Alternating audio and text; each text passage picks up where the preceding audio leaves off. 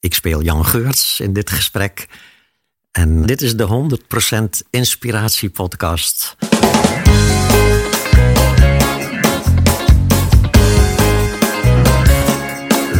Hey, wat goed dat je luistert. Hij staat weer voor je klaar. Je wekelijkse dosis inspiratie is weer daar. De allerleukste gasten geven al hun kennis prijs. Met je veel te blije host, hij praat je bij. Zijn naam is Thijs. Thijs,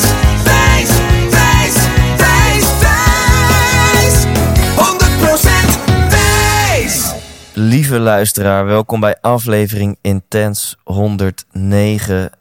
En dit is een aflevering waar ik heel erg naar uit heb gekeken. Deze aflevering is al voor de zomer opgenomen. En ehm, ja, ik durf nu al te verklappen, dit, dit wordt een toppertje. Dit wordt een aflevering die in de top 5 terechtkomt. Ik heb net eventjes de laatste paar minuten teruggeluisterd... om weer in de flow van het gesprek te komen... om deze intro in te kunnen spreken. En ik word er gewoon een beetje stil van. En ik, ik denk dat dat ook het beste is wat je kunt doen na het luisteren van deze aflevering. Gewoon ja, stil zijn en het laten bezinken.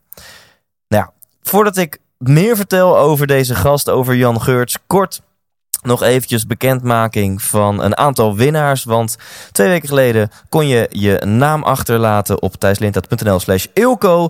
En beloofde ik jou dat je twee tickets kon winnen voor de 100% Inspiratieshow. Een hele hoop mensen hebben dat gedaan. En ik heb net eventjes de hele lijst door een random name picker heen gehaald. De stromgeroffel hier komen de vijf gelukkige winnaars. Dat is Carolien van de Kamp, Elsa Rasch, Hanke den Boer, Jasper Lievense en Sanne Meijer.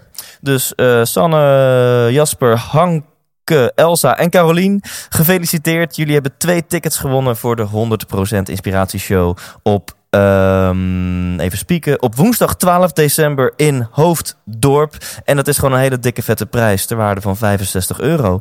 Als je nu luistert en je denkt, ja Thijs, 100% inspiratieshow. Uh, daar heb je het vaker over gehad. Of ik twijfel nog of ik kaartjes moet kopen. Ja, dan wil ik je vragen om gewoon naar thijslindhout.nl te gaan. Daar vind je meer informatie over deze show. Het is wat lastig om uit te leggen wat je kunt gaan ervaren. En daarom op thijslindhout.nl vind je een filmpje, vind je reacties van andere mensen. En dan kun je gewoon even bij jezelf voelen of dit iets voor jou is als je houdt van een avondje uit en als je ervan houdt om nieuwe dingen te leren, als je deze podcast tof vindt, dan is de kans heel groot dat je ook de 100% inspiratieshow tof gaat vinden. Um, en ik zou het gewoon super leuk vinden als je erbij bent. Dus check daarvoor thijslindhout.nl. Dan de moment we've all been waiting for, Jan Geurts. Jan heeft meer dan tien boeken geschreven, onder andere de bestsellers Verslaafd aan Liefde en De Verslaving voorbij. En in dit interview hebben we het onder andere over um, onvoorwaardelijk gelukkig zijn. En stel als iemand aan jou vraagt hoe gaat het met je, of als je jezelf de vraag stelt van nou ben ik op dit moment gelukkig, en je merkt dat je als het ware je wheel of life aan het langsgaan bent. Je merkt dat je dan denkt van hé hey, ben ik nu gezond, hoe gaat het in mijn relatie, hoe gaat het op mijn werk, hoe gaat het financieel gezien, hoe gaat het met mijn ontwikkeling. Ja, dan, dan heb je dus eigenlijk externe factoren nodig om gelukkig te zijn. Waar in principe niks mis mee is, maar Jan stelt in het interview ja, dat is wel een manier die ook een keerzijde heeft. Dan zal je ook net zoveel dipjes en minder leuke uh, dagen en periodes ervaren. Er is een alternatief. Er is een andere methode om meer onvoorwaardelijk geluk te ervaren in je leven. En dit interview kwam voor mij echt op het perfecte moment. Want vlak hierna ben ik een maand in mijn eentje op vakantie geweest. En heb ik onder andere een week lang mijn telefoon uitgezet. En merkte ik gewoon in die rust, na een paar dagen, dat ik, dat ik happy was. En dat, dat ik mijn vinger er niet op kon leggen van, hè, ik, voel me, ik voel me goed, maar waarom dan? Dus ik, ik denk dat ik een heel klein beetje heb kunnen proeven van waar we het in dit interview over hebben. Um, ja, hoe zou het zijn als geluk er altijd is? Om, omdat het er is, omdat je bent. En als je nu denkt, ja Thijs, wat lul je vaag? Dat komt omdat dit interview mega indruk op me heeft gemaakt. De ontmoeting met Jan heeft mega indruk op me gemaakt. En ik zou zeggen, ga zelf luisteren en voel en merk wat dit met jou doet. Jan, ontzettend bedankt voor je tijd in onze bijzondere ontmoeting. Hopelijk tot een volgende keer. En voor jou luisteraar, ga ervan genieten. Ik presenteer je Jan Geurts. 100% Thijs! Ik eh, zit heerlijk in de natuur. Uh, nou, zo voelt het. Volgens mij uh, zijn we heerlijk in de natuur. thuis bij Jan Geurt. Ehm, en ik heb heel veel zin in dit interview, Jan. Jij hebt ontzettend veel boeken geschreven over liefde, over verlichting, over verslaving, over denken. Nou, daar heb ik ehm, heel veel vragen over. En het zou heel leuk zijn om een beetje jouw brein te pikken komend uurtje. Oké. en laten we beginnen bij, bij het begin. En dat is mijn, uh, mijn allereerste vraag die bekend is voor mijn luisteraars. En dat is, wat wil je worden als je later groot bent? Oh, wat grappig. Mezelf.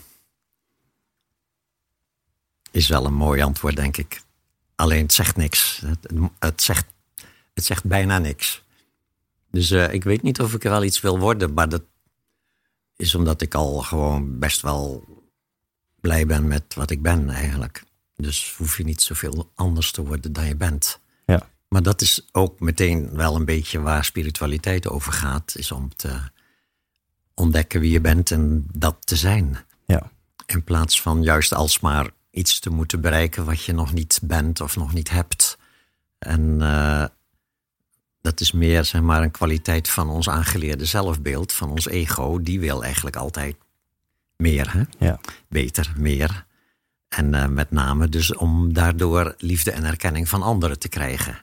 dat is zeg maar ego's basisstrategie. Onze, onze manier waarop we menen gelukkig te, te moeten zijn, gelukkig te kunnen worden, is, uh, is door liefde en erkenning van anderen te krijgen. En, uh, en de manier waarop is om bijvoorbeeld om succesvol te zijn, of om rijk te zijn, of om slim te zijn, of om snel te zijn als je wielrenner bent, bijvoorbeeld. dat soort dingen. Hè? En daar is niks verkeerds aan ook. Dat, dat hele systeem mag. Dus uh, en, en ik vertel in de, in de eerste minuut eigenlijk al gewoon het hele verhaal van spiritualiteit. Dus we hebben een aangeleerd zelfbeeld. Ja. Boeddhisten noemen dat een ego. Dat aangeleerde zelfbeeld, dat streeft naar geluk door te voldoen aan omstandigheden buiten zichzelf. Dus ja. door de juiste relatie en de juiste juiste woning en de juiste auto en juiste geld en dat soort wel allemaal omstandigheden die moeten bereikt worden waaraan je dan een soort van welzijn kunt ontlenen. Dat is zeg maar de strategie van ons aangeleerde zelfbeeld. Ja. En die strategie die levert dus soms geluk op en, en in, in zijn kielzocht ook altijd lijden. Eh, er zit, er zit een soort, soort inherente keerzijde aan die, aan die strategie. En dat is dat het altijd ook uh, op termijn op korte of langere termijn altijd ook ellende oplevert. Dus de, de spiritualiteit, en, dan, en in mijn geval dus boeddhisme, gaat, gaat over de manier waarop je dat kunt overstijgen. Dus in zekere zin hoe je plezier kunt hebben van je zelfbeeld zonder dat je daar de beknellingen van ervaart. Dus eigenlijk de, de lusten zonder de last. Juist, ja. Ja, het plezier zonder het lijden. Ja. ja. Dat, is een, uh, dat is een methode, die kan je leren. En uh, die methode is er vooral op gericht om, te, om, te, om je houding ten opzichte van je eigen gedachten en gevoelens te veranderen. dus dat aangeleerde zelfbeeld, dat, dat zijn gedachten en gevoelens die we leren in de loop van ons leven. En, en zolang je als het ware niet doorhebt dat jij niet die gedachten en die gevoelens bent, ben je dus als het ware versmolten met die gedachten en die gevoelens. Ben je ervan overtuigd dat dat is wie je werkelijk bent. En dat levert dus zeg maar, een zekere mate van ellende op, afhankelijk van je omstandigheden. Dus ja, die kunnen ja. ellendiger zijn of gunstiger. Uh, maar ook gunstige omstandigheden zijn niet vrij van ellende. Zoals iedereen wel weet als je Kijk naar mensen die heel erg rijk zijn, maar niet erg gelukkig bijvoorbeeld. Ja. Of mensen die heel erg succesvol zijn. Hè? Ik las toevallig gisteren een artikel over Whitney Houston, hè? die beroemde zangeres die ja. waanzinnig goed kon zingen en waanzinnig succesvol was. En uiteindelijk ten onder ging aan ellende, ja. aan verslaving. Ja. Dus, dus voldoen aan gunstige omstandigheden is geen vrijbrief voor geluk. Kan soms wat geluk opleveren, maar aan dat geluk zit dus eigenlijk altijd een keerzijde Ja. aan. Hè? Namelijk dat je moet blijven voldoen aan altijd weer omstandigheden om dat geluk vast te houden. En ergens raak je het toch ook weer kwijt. Ja. Succes houdt op, geld gaat op, weet je wel. Eh, gezondheid verdwijnt. Ja. Hè, Boeddhisten hebben zo'n soort gedicht van wat verzameld is, zal weer verspreid worden. Wat opgebouwd is, zal instorten. Wat leeft, zal sterven, weet je wel. Inspirerend. Ja, ja, ja. Ja, en, en niet, niet als een soort van. eh, als een soort bummer op de feestvreugde. Een soort van. dat je niet zou mogen genieten van je succes. en van je relatie en van wat dan ook. Nee, dat is niet eh, waar het over gaat hier. Het gaat over het zien dat er nog iets anders is. Iets, iets waar, waar dat geluk eigenlijk werkelijk uit voortkomt. Het lijkt of het uit die relatie en dat mooie huis en dure auto en dat soort dingen voortkomt. Maar dat is een soort schijnbare. eh, om, er zit een soort omweg in. Ga ik al wat te, Nee, ik- ja, Wordt ik- het al te ingewikkeld of Nee, zo? nee, Eh, ga door. Ik, ja? eh, er, er komen straks vragen aan. Ik Ja, heb er zo'n zes, eh, 6000 eh paraten naar, naar wat je nu al zegt. Ja. ik vind dit machtig interessant. Maar, maar ga vooral nou, er zit dus een soort omweg in, die, in dat, dat, zeg maar, dat systeem van dat aangeleerde zelfbeeld. Wat dus meent dat je, dat je zeg maar, die leuke relatie en dat huis en die auto en dat geld en dat succes moet hebben om gelukkig te zijn. Want wat gebeurt er als je zeg maar, in dat systeem denkt, in dat egosysteem denkt? Ik, dan ben ik even afgeleid. Wat doe je telkens als je op dat toetsenbord Oh, typt? ik, ik, ik ben, omdat ik zoveel vragen bedenk terwijl jij aan het praten bent, Oh, die ja, ja, typ ik even- eventjes, ja, je even- ja, om, de, ja. om de orde te houden in mijn gedachten. Juist, ja. ja. Dus, dus wat gebeurt er? Dat hele ego is in feite dus een soort projectie. Je denkt, als ik die auto heb, laten we het eerst over een auto hebben, want het is een mooi voorbeeld omdat het nog niet te maken heeft met mensen. Je hebt zo'n idee van die auto, dat lijkt me leuk. En dan, weet je wel, ga je erop hopen en je gaat er misschien wel voor werken ook en sparen en dat soort dingen. En dat is dus een soort geestvernauwing. Er is een soort, je, je creëert een soort, een soort doel in de toekomst. Als dat bereikt zal zijn, dan zal ik een soort geluk ervaren. Ja. Ja. Dus als dat, dan geluk. Ja. En dan ga je daar je best voor doen. En dan stel dat het op een dag lukt. En je koopt het ding, het staat voor je deur. Je rijdt je eerste rondje door de Jordaan, zoals het oude liedje Mhm. gaat. Dan voel je dus ook inderdaad dat geluk. Maar wat gebeurt er? In feite, door dat te projecteren op een soort situatie in de toekomst, krijg je een soort verkramping, een soort vernauwing in je geest. Die als het ware op het moment dat dan die auto jouw bezit is ineens, ineens is hij er. En dan ontspant die vernauwing zich weer. Ego ontspant zich als het ware. Ego heeft even voldaan aan een voorwaarde. Ja. Het is gelukt. Ik ben er. Ik heb het. Ja, ego ontspant zich. En dat ontspannen van het ego, dat voelt als geluk.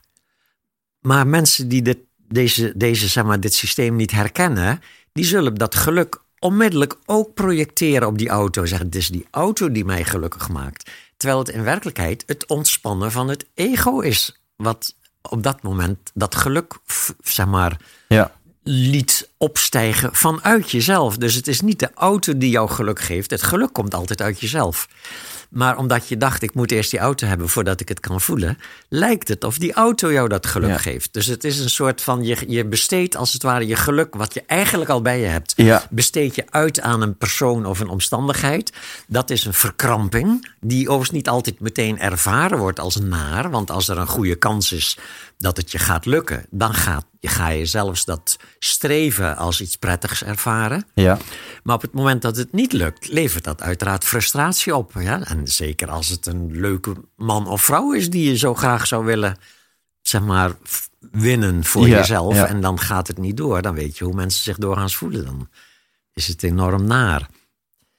Dus dit hele systeem is een soort omwegsysteem. Het ego, het aangeleerde zelfbeeld, is het systeem wat we geleerd hebben van jongs af aan. Dat systeem dat maakt dat we geloven dat we van omstandigheden afhankelijk zijn Ja. om ons goed te voelen. Oftewel, het je goed voelen komt van buitenaf. Ja. Dat is een soort basisaanname die we aanleren in onze vroege jeugd. En, en die daarna alleen maar zichzelf telkens opnieuw bewijst. Want iedere keer ga je je best doen om een school te behalen, een diploma, om een baan te krijgen, om een auto te krijgen, om een relatie te krijgen, om een huis, meer succes, meer succes. En iedere keer als dat lukt, voel je inderdaad geluk. Of eigenwaarde of iets, Ja. iets in die trant. Hè? Ja. Dus het lijkt ook heel erg eh, alsof het echt waar is. Dat, hè? En ehm, de spiritualiteit laat zien dat dat een systeem is met beperkingen, zou je kunnen zeggen. Ja. Het, is een, het is een soort omwegsysteem. En, en die omweg lijkt een klein beetje op verslaving. Ja. Hetzelfde zie je bij mensen die bijvoorbeeld verslaafd zijn aan heroïne. Die, eh, die hebben dus ontdekt dat geluk ervaren wordt na het innemen van dosis heroïne. Ja, en echt, ik heb het één keer gedaan. Het is ook waanzinnig gelukkig. Ja, Ja. dus totaal een soort van iedereen is lief. De hele wereld is fantastisch. Alles Ja. is oké, weet je wel. Pakweg drie, vier, vijf uur. Ja, Ja. en daarna knalt het de andere kant op. En dan voel je je waardeloos en, miserable. En, ja, en dan moet je dus vrij snel een nieuwe dosis hebben. Ja. Nu, dus, dus dat systeem is een vorm van, zeg maar, het nadeel aan dat grote systeem is natuurlijk bij heroïne is dat je er tegelijkertijd ook je lichaam mee, zeg maar, eh, verziekt. Ja. En dat je dus alsmaar zieker, zieker, zieker wordt. En dus het middel steeds harder nodig hebt om je af en toe nog even goed te voelen. Maar in zekere zin gebeurt hetzelfde met liefdesrelaties en met succes en met geld. En ehm, niet altijd even destructief. Er zijn ook methodes, zeg maar, die, die niet ongezond zijn, in principe. Ja, maar die wel een zekere vorm van lijden eigenlijk altijd in stand houden. Ja. Je zou kunnen zeggen, een zekere mate van verkramping altijd in stand houden. Altijd streven naar. Ja. Het, het, Ja. het, altijd, het ligt altijd ergens voor je Ja. waar je naartoe moet. En natuurlijk, er zijn af en toe momenten dat het even mee zit en dat je je goed voelt en blij bent. Weet je wel, je geliefde zegt ja, ik ook van jou. En hartstikke leuk. En weet je wel.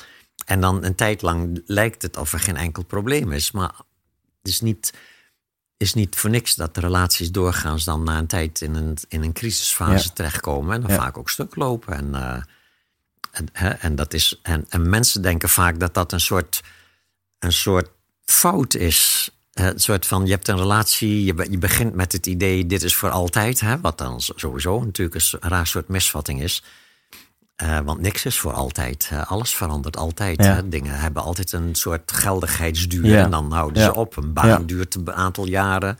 Een relatie duurt een aantal jaren. Het kan kort of lang duren, maar er zit een einde aan alles. Ja. Ja, en dat ontkennen is al een, oor- een oorzaak voor veel ellende. En dan eh, op het moment dat dan een relatie stuk loopt, dan zullen de partners dat doorgaans beschouwen als falen. In plaats van dat ze zien dat, een, dat ze misschien iets heel moois hebben meegemaakt, wat gewoon op is. Ja. Ja, als je dat al zou kunnen zien, dan Ja. zou je al sowieso veel minder eronder lijden aan het, aan het uit elkaar gaan, bijvoorbeeld. En je noemt het nu een paar keer een, een omwegsysteem. Ja. Oftewel, we, we willen even voor het gemak, even aannemende, willen we allemaal een fijn leven. Ja. Of gelukkig zijn. Geluk, of ja. misschien kom je met een andere allemaal. definitie, een diepere definitie. Maar we willen allemaal willen we het naar ons zin Ja. hebben. Je willen we het goed je- hebben, willen we je gelukkig zou kunnen zijn. zeggen dat dat de soort van de, dat is de mo- motivator. Hè? We willen gelukkig zijn. Ja, ja, als we dat eventjes Ja, eh, dat is veronderstellen. Dat, is de motivator. over eens, denk ik. Ja. En dan noem jij de manier waarop de meeste mensen dat willen bereiken, noem jij een omwegsysteem. Zo van dat, dat geluk Ja. gaan we hangen aan externe omstandigheden. Een partner, een auto, een baan, een succes, een medaille, Ja. eh, wat dan ook. Ja. En dat, dat werkt. Dat geeft ten eerste brandstof, want het is een worst die je voorhoudt. Dus Ja. het geeft brandstof om daar heel hard voor te werken en ook wel offers voor te maken. Ja. Misschien de weg naartoe mag wel pijnlijk zijn, want dan komt Want- die worst. Juist, ja. En die worst die werkt. Ja, Je voelt je ook even goed. Ja.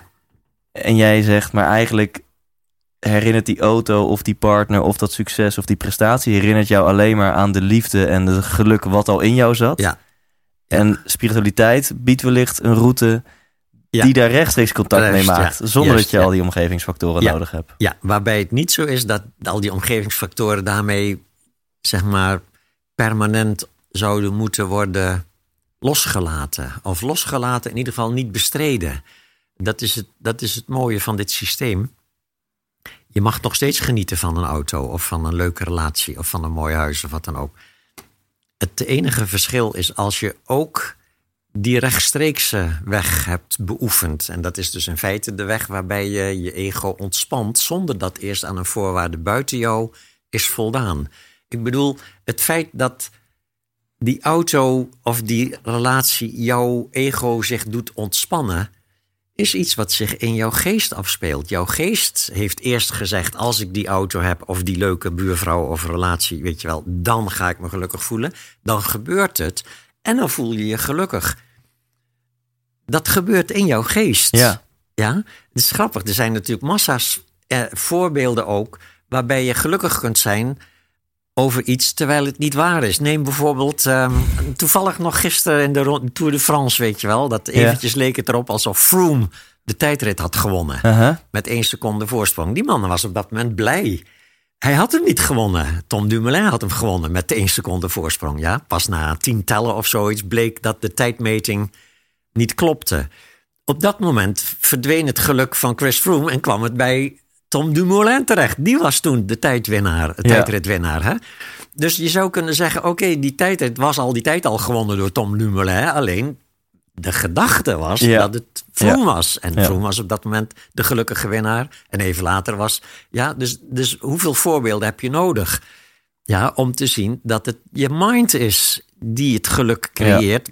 Maar dan moet je wel geloven in de gedachte. Ja. Ja, en, en hè, dus stel dat iemand zegt: Je hebt een nieuwe auto, weet je wel. Hij staat voor de deur. Straks gaan we kijken. En iemand is echt heel geloofwaardig. Dan kan je echt gewoon dolgelukkig zijn. Wow, wat een mazzel. Ja, en als hij dan vijf minuten later zegt: Het was een experiment, een boeddhistisch experiment. om je te laten zien dat het je geest is. Ja, er is helemaal geen nieuwe auto, er is helemaal niks aan de hand. Ja. Dan is het je geest die baalt, die zegt: Wat een rotstreek van je, weet je wel. Wat een klootzak bij je, weet je wel. Je zit me helemaal te blazen hier. Ja. Er is niets veranderd. Er was geen auto aan het begin. Er is nog steeds geen auto nu, weet je wel. Het hele verhaal speelt zich in je mind af. Dus dat is een voorbeeld van hoe Ja. je kan zien, zeg maar, dat geluk en lijden zich altijd in je mind afspelen. Maar dat je soms, zeg maar, dat er soms omstandigheden werkelijk waar moeten zijn. Dus de gedachte, ik heb nu echt die auto, maakt je gelukkig. En je Ja. kan natuurlijk niet die gedachte hebben terwijl er niet een echte een nieuwe auto is. Ja, of maar heel even. En dan kom je er vrij snel achter dat het niet waar is. Ja. En gelukkig is de geruststelling die je gaf, je, je mag nog steeds genieten van een auto en Ja. van een leuke partner en dat soort dingen. Alleen je zegt, nou dit is nu al heel duidelijk, je legt het heel goed uit van nou ja, dus geluk komt uit je mind, het komt Ja. uit jezelf. Ja, En dan is natuurlijk de hele grote, want iedereen die nu luistert denkt, ja dat, dat wil ik wel Jan, Do- Ja. doe mij dat. ja doe, mij, nou- doe mij maar rechtstreeks geluk. Ja, doe mij dat. Maar dan is de grote vraag natuurlijk hoe. Ja. Eh, en die vraag Ja, dus heeft ongetwijfeld meerdere antwoorden. Ja, nou ja, dat, er is eigenlijk, eigenlijk is, dat maar, is er maar één antwoord. Hoe, de- hoe doe je dat? Door te oefenen in het ontspannen van je ego. En, het, en het, ego, het ego, het aangeleerde zelfbeeld. Het ontspannen van je ego. Normaal ontspant het ego alleen als aan een voorwaarde voldaan is... die door dat ego zelf eerst is Ja. geprojecteerd. Ja. Ja, en bijvoorbeeld ook wel goed om te zien... Er zijn, dat, dat, dat die voorwaarden die zijn voor elk mens verschillend. Sommige mensen hebben het bijvoorbeeld een duidelijk idee... als ik eenmaal piloot ben op een lijnvluchtvliegtuig... dan ben ik gelukkig. Die streven daarnaar. Ja. Ik heb in mijn hele leven nooit die, dat verlangen gehad zelfs, weet je wel... om lijnvlieger of om Mhm. verkeersleider of om arts Ja. of wat dan ook. Ja? Ja. Dus, dus, dus elk ego heeft zo zijn eigen voorwaarden gecreëerd... Die wel in grote lijnen overeenkomen. Het heeft te maken met een liefdesrelatie. Ja, veel mensen hebben dat toch wel bovenaan hun lijstje staan. Ja. Het heeft te maken met een, een, zeg maar, een zinvolle bezigheid. ex- hè, tot uiting brengen van je Ja. capaciteiten. Ja. Het heeft te maken met ehm, erkenning krijgen van mensen die jij belangrijk vindt voor jou. Ja, je wil geen erkenning van, van zeg maar, de dronkenlap om de hoek. Maar je wil Ja. wel erkenning van je leraren bijvoorbeeld. Je wil erkenning van je partner. Je wil erkenning van je kinderen. Hè, van, van je vrienden en zo. Hè. Dus dat zijn allemaal voorwaarden die we allemaal aanleren tijdens onze jeugd. En die dus vervolgens zeg maar, gaan functioneren als, onze, zeg, als ons systeem waarin we telkens dan even dat geluk Ja. kunnen bereiken door iets buiten ons te bereiken, waardoor dat ego zich even ontspant. Nu, dus, dus om, eerst moet je leren zien dus dat het je ego is. Ja. de- het, dat het een aangeleerde constructie is. Dat dat dat niet- is de nummer één boosdoender. Je ego zorgt voor dit omwegsysteem en die Ja. maakt jezelf dus duidelijk. Ik, Ja. If this, then that. Als dit, dan Dat- ben ik gelukkig. Juist, ja. Altijd voorwaardelijk. Ja. Voorwaardelijk. Geluk is voorwaardelijk. Het hangt af van voorwaarden. Ja. En die voorwaarden die zitten dus altijd buiten jou. Ja, en dus ook het lijden ook. De meeste mensen, als ze in een, in een nare situatie terechtkomen, dan houden ze daar ook iemand anders of een omstandigheid. Ja, het is omdat ik ziek word, het is omdat mijn partner me verlaten heeft, het is omdat mijn auto ineens kapot gaat terwijl die nog maar drie jaar oud is, weet je wel. Dat is waarom ik nu waardeloos en kloten voel, weet je wel. Dus ook dat, hè, dat systeem slaat onmiddellijk om naar het, naar het zeg maar, verwijt Ja. en slachtofferschap op het Ja. moment dat er iets naars gebeurt. Ja. Dus dan het systeem, zeg maar, van het spirituele systeem, hoe dat dan werkt, is in de eerste plaats dus leren zien dat dit een systeem is en niet de werkelijkheid. Ja. Dat dit zich afspeelt in je mind. Zonder dat je denkt dat je een ander systeem zou moeten ontwikkelen. Het hele systeem, het mind-systeem, het, dat, dat is een systeem wat, zeg maar, wat gewoon zo werkt. Het punt is alleen, je bent je, je, bent je gedachten en je gevoelens niet. Er, Ja. is, er is iets ruimers. Dus het gaat, het, het, het systeem wat als het ware jouw ego zich doet ontspannen, is herkennen dat het een systeem is. En niet de werkelijkheid. Klinkt ook een beetje eng als je zegt: Ik ben mijn gedachten en emoties niet. En dat is dan ongetwijfeld het ego. Ja, maar ik ben toch wel mijn gedachten en mijn emoties. Ja. Moet ik dan nu gaan geloven dat ik dat nu niet ben? Wat ben ik dan wel? Ja, wat ben je dan wel? En natuurlijk, dus het enge zit hem er misschien in dat het klinkt alsof je je distancieert van je gedachten en je emoties. En een soort, een soort afstandelijkheid creëert. En dat is een valkuil die je veel ziet bij spirituele beoefenaars. Vooral bij degenen die, dat, die werkelijk hard aan het werk zijn Ja. om zo maar, Ja. zeg maar, iets spiritueels als het ware te bereiken. Die komen soms in die valkuil dat ze zich dissociëren van hun gevoelens. En een soort, eh, een soort, eh, ja, een soort emotieloosheid nastreven. Ja. Maar dat is een valkuil die gewoon zijn eigen ellende opgeleverd. Want dan na een tijdje kom je gewoon jezelf daarin keihard tegen. En dan levert die ellende wel weer nieuwe spirituele groei Ja. op. Hè? Ja. Ja. Dus eh, nee, het, het, het is, eh, in werkelijkheid is er niks engs aan. Het, het, het, het gaat hier over het herkennen. Zeg maar, je bent je gevoelens niet. Je bent je gedachten niet. Hoe zal ik dat uitleggen? Waarom is het. Je moet je eerst afvragen, waarom zijn we doorgaan ervan overtuigd dat we ons gevoel zijn? Hoe komt dat? Hoe werkt dat? Ja, dus bijvoorbeeld, je zit, een, je zit een, een paar dagen alleen thuis. Je hebt geen afspraken. Misschien ben je wel werkloos geworden. eh, je, hè, de zinvolle bezigheid valt ineens weg. Of je hebt een burn-out. Wat dan ook. Je zit thuis. Je hebt een waardeloos gevoel. Je voelt je aan de kant gezet door je baas of wat dan ook. Eh, je voelt je, misschien is je partner bij je weg, wat dan ook. Dus laten we, hè, en we- de situatie is kloten, zal ik maar zeggen. Hè? Je lijdt onder een emotie. Een emotie eenzaamheid, eh, een emotie zelfafwijzing, een emotie frustratie, een emotie woede misschien wel, wat Ja. dan ook. Je lijdt. Op dat moment is het bij de meeste mensen niet zo dat ze zich ervan bewust zijn dat ze de emotie eenzaamheid hebben, of de emotie frustratie, of de emotie ik ben niet goed genoeg. Op dat moment zijn ze eenzaam. Ze zijn niet goed genoeg. Ja, ik ben mislukt, wat dan ook. Ja. Ja. Dus je bent volledig geïdentificeerd Ja. met die emotie. Ja. Hoe komt dat? Hoe werkt dat? Waarom identificeren we ons onmiddellijk met een nare emotie? Omdat we hem niet willen voelen. En dat is ook iets wat we hebben aangeleerd. Ja? We hebben geleerd een naar gevoel, daar moet je je best voor doen om van af te komen. Ja.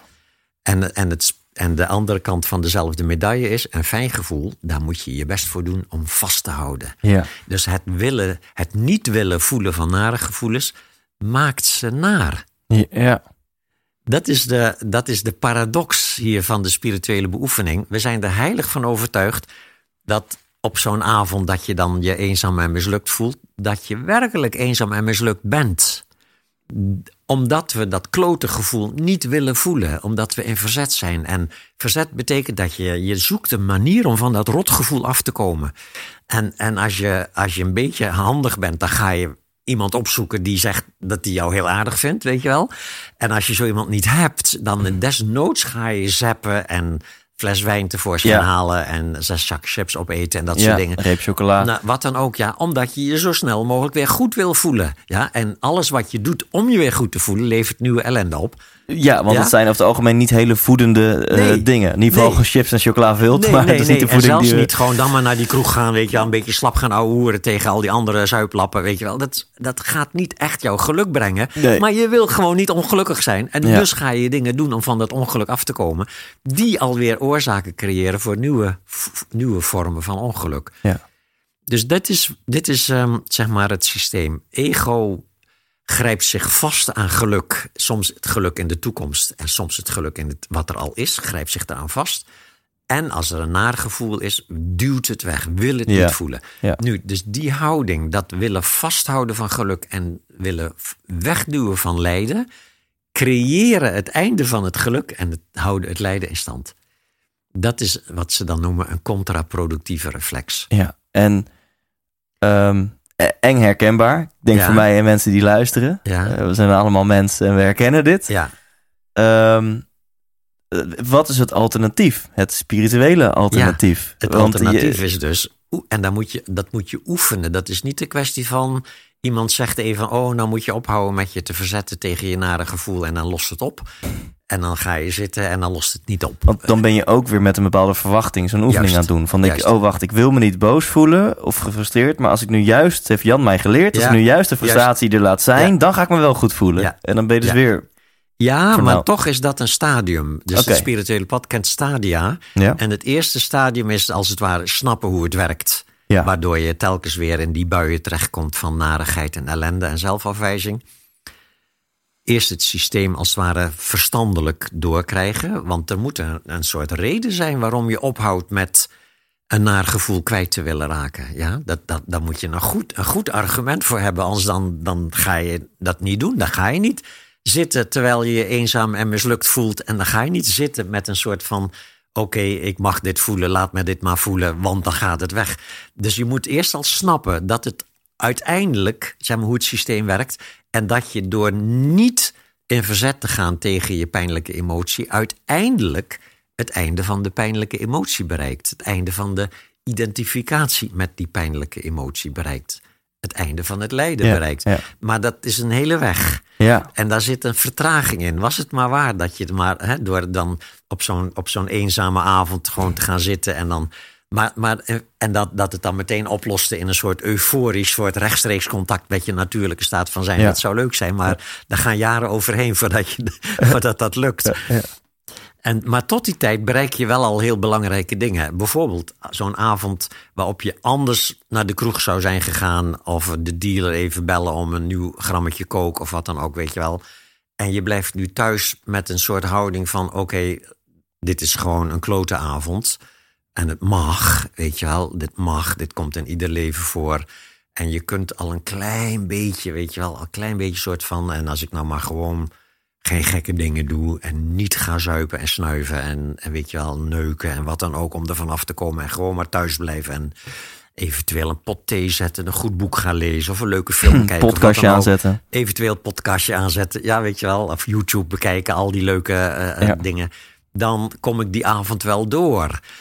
Dat is al zo'n enorme zeg maar, verbetering ten opzichte van dat oude systeem Ja. van ervan af willen. Ja, En dat je dan zo'n avond nog steeds je waardeloos en eenzaam en mislukt voelt. Dat, dat duurt echt een aantal jaren van trainen. ja. Voordat dat zeg maar, op een dieper niveau ook oplost. Maar tot die tijd, wat een narigheid bespaar je jezelf al door niet te gaan zuipen en te gaan Ja. snuiven. En gewoon thuis te blijven. En het eerste wat je ontwikkelt is, het is nog steeds wel een soort ego. Maar ego krijgt een soort zelfvertrouwen van ik kan mijn eigen shit hebben. Daar begint het eigenlijk mee. Ja. Dat is een soort eerste stap naar spirituele ontwikkeling is ik kan mijn eigen Ja. shit hebben. Ik hoef niet Ja. verdoving. Ik hoef niet per se een partner die mij gaat redden van mijn eigen shit. Weet je wel, ik kan dit zelf aan. Ik kan dit zelf hebben. En dan blijft het nog steeds wel ego die zich dan naar voelt. Ja. Ja, en die blijft ook geloven van eh, morgen komt er weer een dag en dan zie ik weer leuke mensen en dan komt het weer goed, weet je wel. Mhm. Maar er zit al een soort autonomie in, al een begin van Ja. een soort van zelfredzaamheid. Ja. Wat een soort aanloopfase is naar zeg maar, echt spirituele En ontplooiing. dat woord autonomie, ik denk dat dat een heel belangrijk woord is in de Ja. spiritualiteit. ja, Dus dat- dat mijn is geluk is onvoorwaardelijk en daar heb ik niets en niemand anders voor nodig dan mijzelf. Ja, op de, uiteindelijk, ja. Maar in het eerste instantie, ehm, ik, heb, ik heb niemand nodig behalve mezelf. Dat, dat, ik zou dat niet te hard durven roepen. Want het ego, het aangeleerde zelfbeeld, blijft ook bestaan als je spiritueel ontwikkeld bent. De, de automatismen van het ego, die blijven gewoon doorlopen. Dus je hebt in zekere zin, heb je als menselijk wezen, heb je andere mensen nodig om je goed te voelen. Ja, we zijn gewoon Ja. een sociaal wezen. Ja. Ja, en je kunt eh, door veel oefening en training, kun je leren om ook gelukkig te zijn als je alleen bent.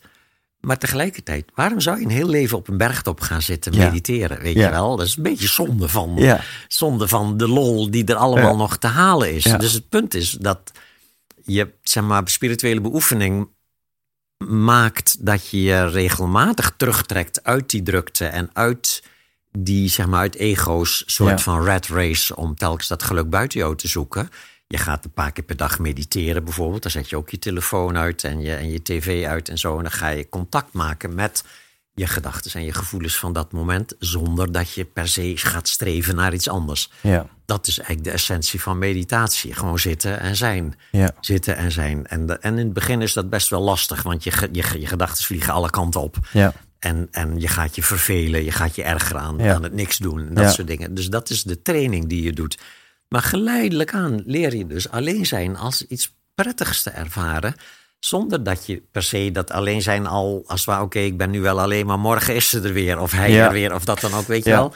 Nee, dus je wordt, je wordt zeg maar zelfstandiger. Ja, je wordt autonomer in het alleen zijn. Maar dat betekent niet dat, dat je niet meer leuk mag vinden om een relatie te hebben of om seks te hebben of om een leuke auto te hebben of zo. Dat blijft allemaal gewoon ook als het ware doorgaan. Alleen Ja. je, je bent niet meer voor 100% afhankelijk van die omstandigheden voor je eigenwaarde, voor Ja. je geluk. Dus je auto gaat kapot, je relatie loopt stuk en die dingen gaan kapot en lopen stuk. Ja, ergens, ooit, Ja. altijd. Ja.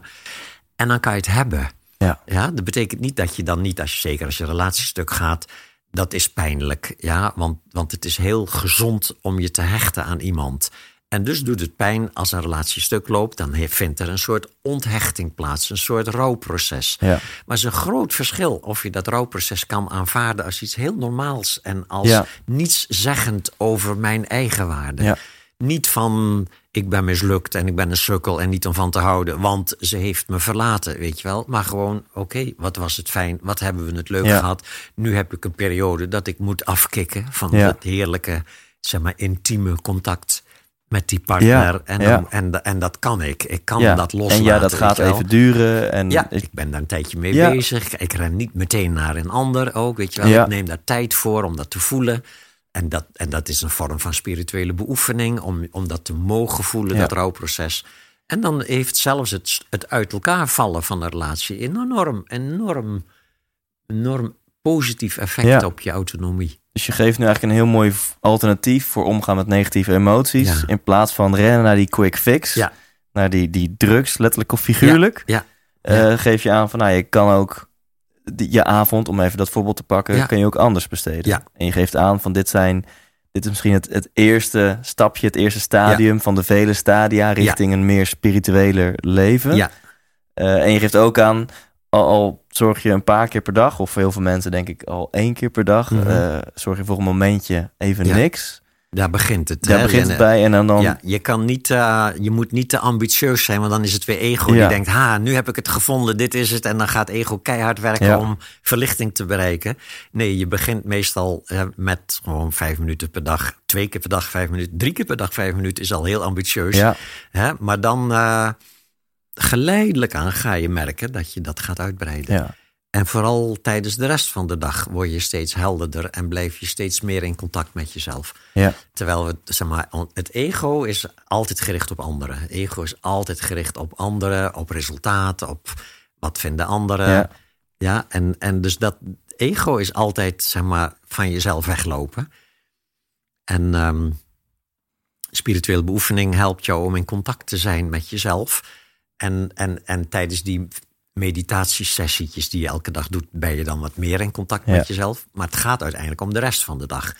Ja, Bij de kassa Ja. en het duurt lang en dan sta je te ergeren. En dan komt dat heldere moment vanzelf dat je ineens ziet van... oh, ik sta me te ergeren bij de kassa. Weet je wel, wie ergert zich hier?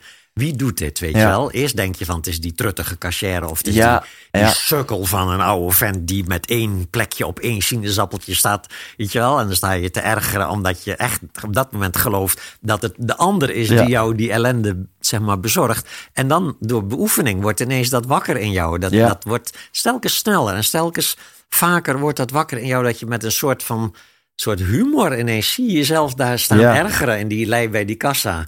En dan, ja, dan verdwijnt natuurlijk de ergernis. Dan eh, zie je gewoon, dan ontstaat er ineens een soort van... Wat grappig, weet je wel. Kijk, mijn ego nou eens zich ergeren aan. Ja. En dus niet veroordelen. Dat is wat in het begin de meest gemaakte fout is. Dat je Ja. op het moment dat je doorkrijgt dat je je staat te ergeren aan de cashier... dat je volgens jezelf veroordeelt over het je ergeren aan de. Ja. En dan ga je dus ergeren aan jezelf over Ja. het feit dat je je ergert aan de. Ja. Dus je moet in het begin behoorlijk wat spirituele begeleiding krijgen... Om niet in die ego-valkuil te vallen. Want ego denkt, oh, ik mag dus niet meer oordelen. En gaat dus oordelen over het oordelen. ja, ja. Wat Ja, stom dus dat ik mezelf afwijs. Precies, je haalt de woorden uit mijn mond. Ja. Want, want dit ervaar ik best vaak. En dan wou ik Ja. soms wel eens dat ik minder wist. Dacht ik, nou, als ik deze wijsheid niet had, dat ik nu mezelf wat Ja. erger ben en dat het niks te maken heeft met die cashier. Ja. Als ik die wijsheid niet had, kon ik me nu gewoon lekker ergeren Lekker zonder ergeren. daar weer aan te ergeren. En nu ben ik me dubbel aan het ergeren. Het is mooi dat je dit aangeeft. Ja, Dat is dus, Terwijl lekker ergeren bestaat eigenlijk niet. nee, Nee, Nee.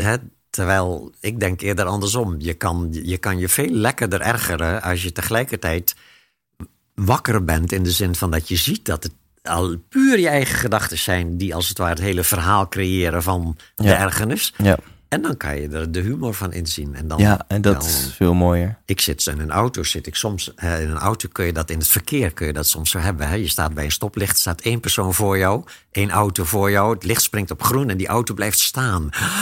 Weet je wel, alles in mij wil optrekken, weet je wel. Dus niet alleen die auto die optrekt, maar ik heb me dan geïdentificeerd als zijnde, zeg maar, de, de, de ziel van die auto wil optrekken. En dan blijft iemand staan. Dus dan trap je ineens weer op je rem. En dan, mm, weet je wel, wil op die klakson douwen en zo. Ja. Hey, hey, weet je wel, roepen en zo. Dat zie je dan allemaal gebeuren in jezelf. En dat is, dat is, dat is grappig. Ja, En dan, ga je, doe je, dan, dan doe je het natuurlijk niet meer. Dat toeteren en, en, en schreeuwen en schelden en zo. Maar dan, het gevoel is heel grappig. Als het mag, weet je wel. Als, als je je Ja. mag ergeren, verdwijnt de angel eruit. Ja. En wat je net zei, dat ervaar ik ook echt 100%. Ik doe het nog veel te weinig. Als er één Mhm. ding is wat ik vaker zou willen doen, dan is het die vijf minuutjes op een dag om mee te beginnen. Ja. Even zijn. Ehm, de keren dat ik dat doe, precies wat jij net zei, ervaar ik inderdaad, het gaat niet om die vijf minuten. Het gaat om de rest van de dag. Ja. Dat je dan ineens merkt, omdat je op de een of andere manier een, een, een andere Ja, met een andere, de mindset de dag in bent gegaan Ja, of zo. Ja. Dat, dat, je, dat je rustiger bent, dat je Ja. helderder bent, dat je Ja. beter hoofdzaken van bijzaken Ja. kan onderscheiden gedurende de dag. Dat je relaxter omgaat met onverwachte verandering. Ja. Ik vind het verbazingwekkend wat het effect is van Ja. een paar minuutjes je smoel houden, telefoon uit en Ja. stilzitten. Even stilzitten, ja. Ja. Ja, dus kun je nagaan als je dat er echt elke dag doet, een paar keer per dag zelfs, en de rest van de dag ook nog korte momenten inbouwt. Tijdens autorijden, tijdens het wandelen, tijdens op de wc zitten. Gewoon telkens, weet je wel, eventueel. Je hebt van die hulpmiddelen zoals een, een belletje op je telefoon. Elke vijf minuten gaat er een belletje. En dan weet je even zo'n moment van, oh ja, Mm. even contact maken van wat ben, ik, wat ben ik aan het doen? Wat voel ik op dit moment? Ja. Dat, dus dat wordt een, het wordt een levenshouding. Dat telkens contact gaan maken met jezelf. Natuurlijk, je dwaalt ook telkens af met je gedachten. Want dat is een onderdeel van wat je doet in de wereld. Ja. Ja. je blijft je dingen doen in de wereld. Maar je komt telkens ook terug bij jezelf. En dat terug bij jezelf komen, dat wordt steeds vaker en steeds langer. Ja. En je kunt op een bepaald moment kun je dus ook gewoon dingen doen in de wereld. Terwijl je tegelijkertijd niet helemaal het contact verliest met jezelf. Ja, en je had net over je telefoon, daar kan je een reminder in zetten. Maar Ja. is dit ding niet de grootste de vijand van een spirituele levensstijl? Nee, nee, nee, helemaal niet. Nee, dit is gewoon, dit ik bedoel, de, er is, geen, er is geen andere vijand van de spirituele levensstijl dan jezelf. Ja, maar, Dat- maar goed, je had het over de wc. Vroeger zat je op de wc en dan hooguit las je wat als er een boekje naast lag. Ja. En anders st- staarde je voor jezelf uit. Nu Ja. zit iedereen op de wc op zijn telefoon. Dus Ja. weg momentje, weg kans om even connectie met jezelf te hebben. Ja, dat ben ik met je eens. Maar het nadeel kan net zo goed een voordeel zijn. Dus, dus er is meer, meer afleiding. Maar, maar mensen die niet met spiritualiteit bezig waren vroeger. die zaten op de wc gewoon te denken aan wat ze daarna gingen doen. of zaten te, te fantaseren over weet ik veel wat of zo. Ja, dus we hebben alleen meer hulpmiddelen gekregen om, om afgeleid te zijn. Maar het afgeleid, afgeleid zijn zelf is van alle eeuwen, zou je wel kunnen zeggen. Ja. Dat is wat ego is, gewoon geloven. Eh, eh, Je leeft in je denken eigenlijk. Ja. Je leeft in je gedachten. Ja. En, en hetzelfde, datzelfde telefoon kan jou dus ook een reminder geven. En je kan op de wc zitten en heel even een videootje van Eckhart Tolle of Byron Katie of ja, ja, wat dan ook. Een podcastje luisteren of wat dan ook. In de auto, weet je wel. Ik Ja. heb echt... Ik, ik luister het meest naar, naar teachings van andere leraren in de auto. Ja. Weet je wel, die lange autoritten. Heerlijk om gewoon lekker gewoon, weet je wel. Het is een klein beetje afleiding, maar het is een hele zinvolle afleiding. Ja. Dat, en, eh, dus nee, ik ben eh, een waanzinnige fan van internet. Hoewel het inderdaad ook gigantische afleidingen creëert. En natuurlijk bijvoorbeeld het hele social media gebeuren.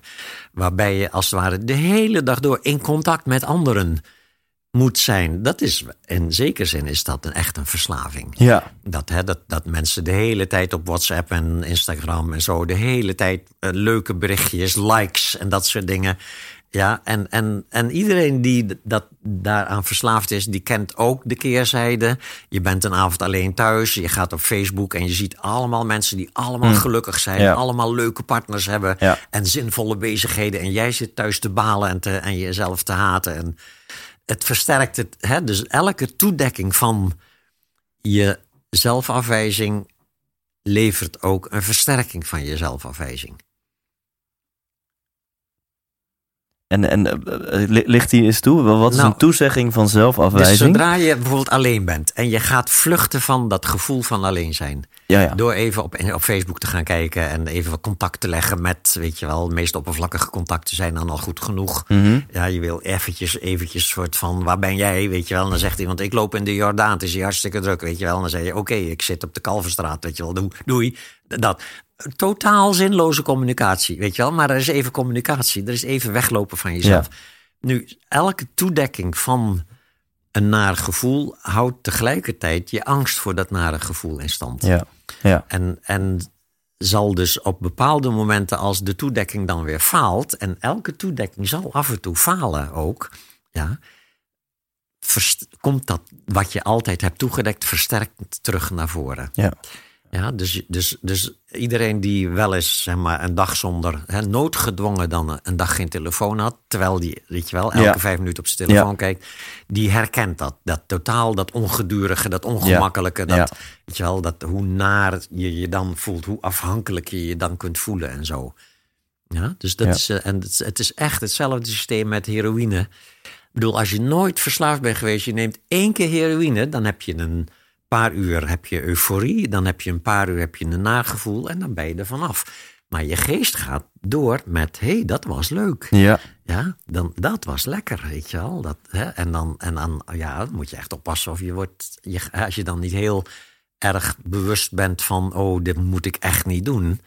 Dan word je dus verslaafd aan heroïne. En Ja. dan zit je ook in datzelfde systeem. Dus de meeste kinderen hebben gewoon niet door hoe verslavend, zeg maar, het constant online zijn Ja. is. En eh, Nou ja, het, het is gewoon echt een verslaving. Er zijn in elk geval in Amerika al klinieken Ja. ook voor om je daarvan af te helpen. Ja. Ja. En Dus dat is het nadeel. Maar elke verslaving heeft het Hey. voordeel dat je op een bepaald moment doorkrijgt dat je verslaafd bent. Ja, en, dus, dus, dus en dat biedt een kans voor groei. Ja, ja, ik ben eh, aan een aantal zaken verslaafd geweest. Zo, hè, amfetamine en roken uiteraard. En, eh, en seks in zekere zin ook. En eh, nou, dat eh, heeft me enorm geholpen. Maar dan pas nadat je er van overheen bent uiteraard. Als ja. je erin zit, is het een gigantische blokkade Ja. op, zeg maar, op ontwikkeling. Maar als je het eenmaal doorkrijgt en, en dan doorkrijgt op de goede manier. Want dat is wel grappig als we het over verslavingen hebben.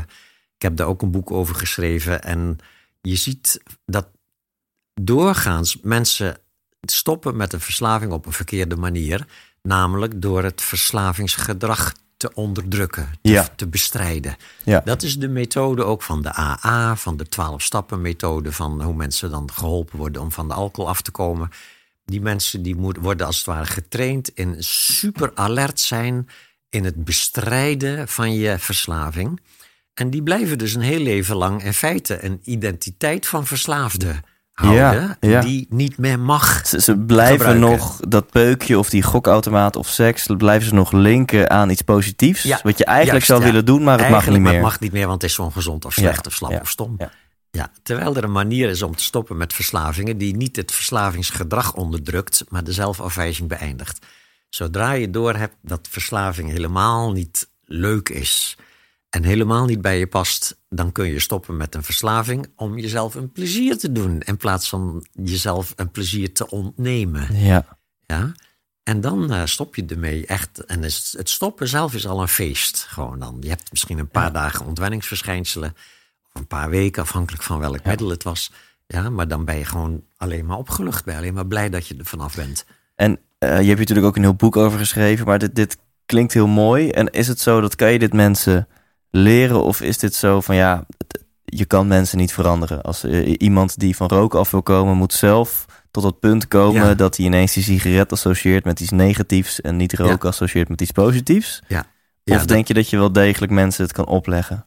Nee, je kan het niet opleggen. Nee, ik heb, eh, ik heb een hele tijd mensen van het rook afgeholpen. Dus inmiddels alweer een jaar of twintig geleden of zo.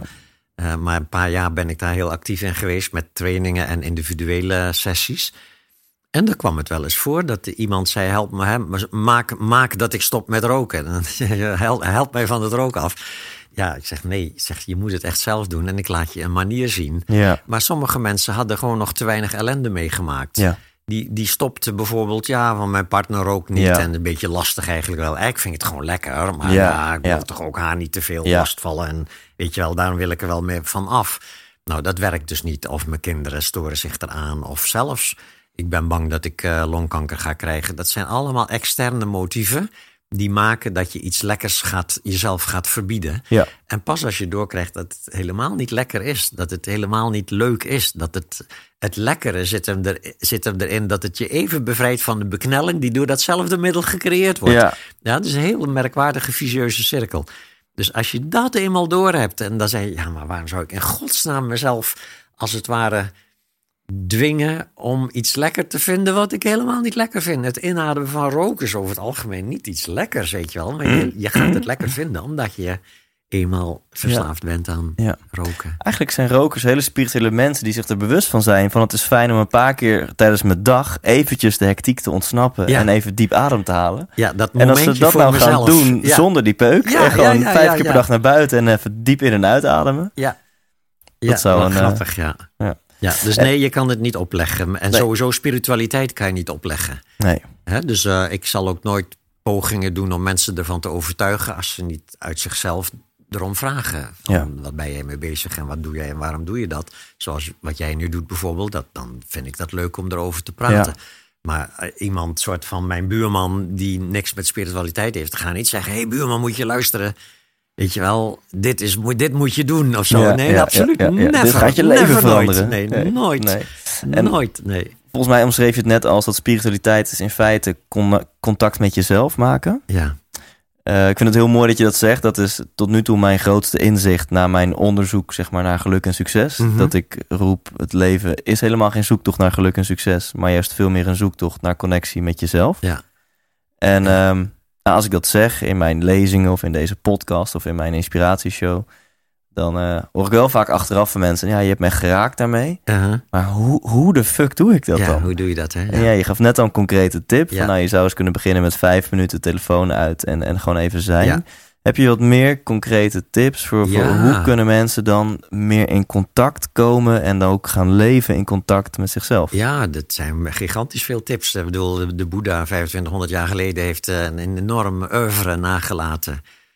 En allerlei spirituele leraren na hem hebben erover geschreven. En ze, en ze zeggen allemaal in feite hetzelfde. Dat, weet je wel, geluk en, we- Geluk is al aanwezig, je bent al geluk, je bent al volmaakt, dat soort dingen. En er is een soort inherente volmaaktheid. En, en het lijden ontstaat door het niet zien van die inherente volmaaktheid. En dus moet je gewoon op een andere manier leren kijken, zodat je de volmaaktheid weer herkent in dat wat nu nog zo onvolmaakt lijkt. Ja. En dat is een techniek, die kan je, dat zijn dus gewoon methoden. En, en het enige is dus dat je ervoor moet trainen. dat, dat is, het is een soort trainingspad. Ja. En, het, en het grappige is dat wat je vooral traint, is wat je, wat, wat je afleert. Je kan dit niet leren in de zin van iets wat je nog niet deed en dan ga je het ineens wel doen. Je kan alleen afleren dat wat je geneigd was altijd te doen als oplossing voor je problemen, niet meer doen. En dan komt de werkelijke situatie vanzelf naar boven. Het, het voorbeeld in uh, Tibetaans boeddhisme is prachtig. Te zeggen van als je je problemen nou beschouwt als een glas troebel water, modderig water. En je wil graag van je problemen af. Je wil graag dat het water helder wordt. En je gelooft dat helderheid is de natuurlijke staat van water. Water is van nature helder. De modder is er als het ware doorheen gekomen. Is niet inherent aan het water, is er aan toegevoegd. Ja. In onze opvoeding zou je kunnen zeggen. Ja. Wat moet je dan doen om dat glas modderig water weer helder te krijgen? Dan moet je er vanaf blijven. Je moet leren er vanaf te blijven. Hè? Maar ego denkt, Oh, ik wil ook verlichting bereiken. Ik wil ook geluk in mezelf vinden. Ik ga mediteren. En dan ga je heel erg proberen om niet te denken. Je gaat proberen om te kalmeren. Je gaat proberen om liefde te voelen voor je medemensen. Terwijl je dat niet voelt, weet je wel. Dat is equivalent met schudden aan het glas modderig water. Het moet helder worden. Je gaat roeren. Ik wil die modder weg. Je gaat roeren in het glas modderig water. Je gaat eraan schudden. Dus zodra je dat doet, blijft het modderig. Ja? Dus je moet afleren om iets te veranderen aan je gedachten en je gevoelens, maar wel ernaar blijven kijken. Dus wel gewaar zijn van je gedachten en je gevoelens. Op het moment dat je nare gedachten hebt en nare gevoelens, kijk je en zei: Oh, ik heb nare gedachten, nare gevoelens, geeft niks, mag best, laat maar even. Op het moment dat je vreugdevolle gedachten hebt, zeg wat leuk, ik heb vreugdevolle gedachten, geeft niks, laat maar even. Dus niet vastklampen aan de vreugdevolle, niet wegduwen van de nare. En dat moet je dus echt, dat is iets wat je moet leren. Want je hebt zo'n sterke ingesleten neiging om leuke gedachten vast te willen houden. En nare gedachten weg te willen duwen. En dat houdt dat glas water modderig. Ja. Dat houdt die geest troebel, als het ware. Niet in contact met de werkelijkheid zoals die werkelijk is.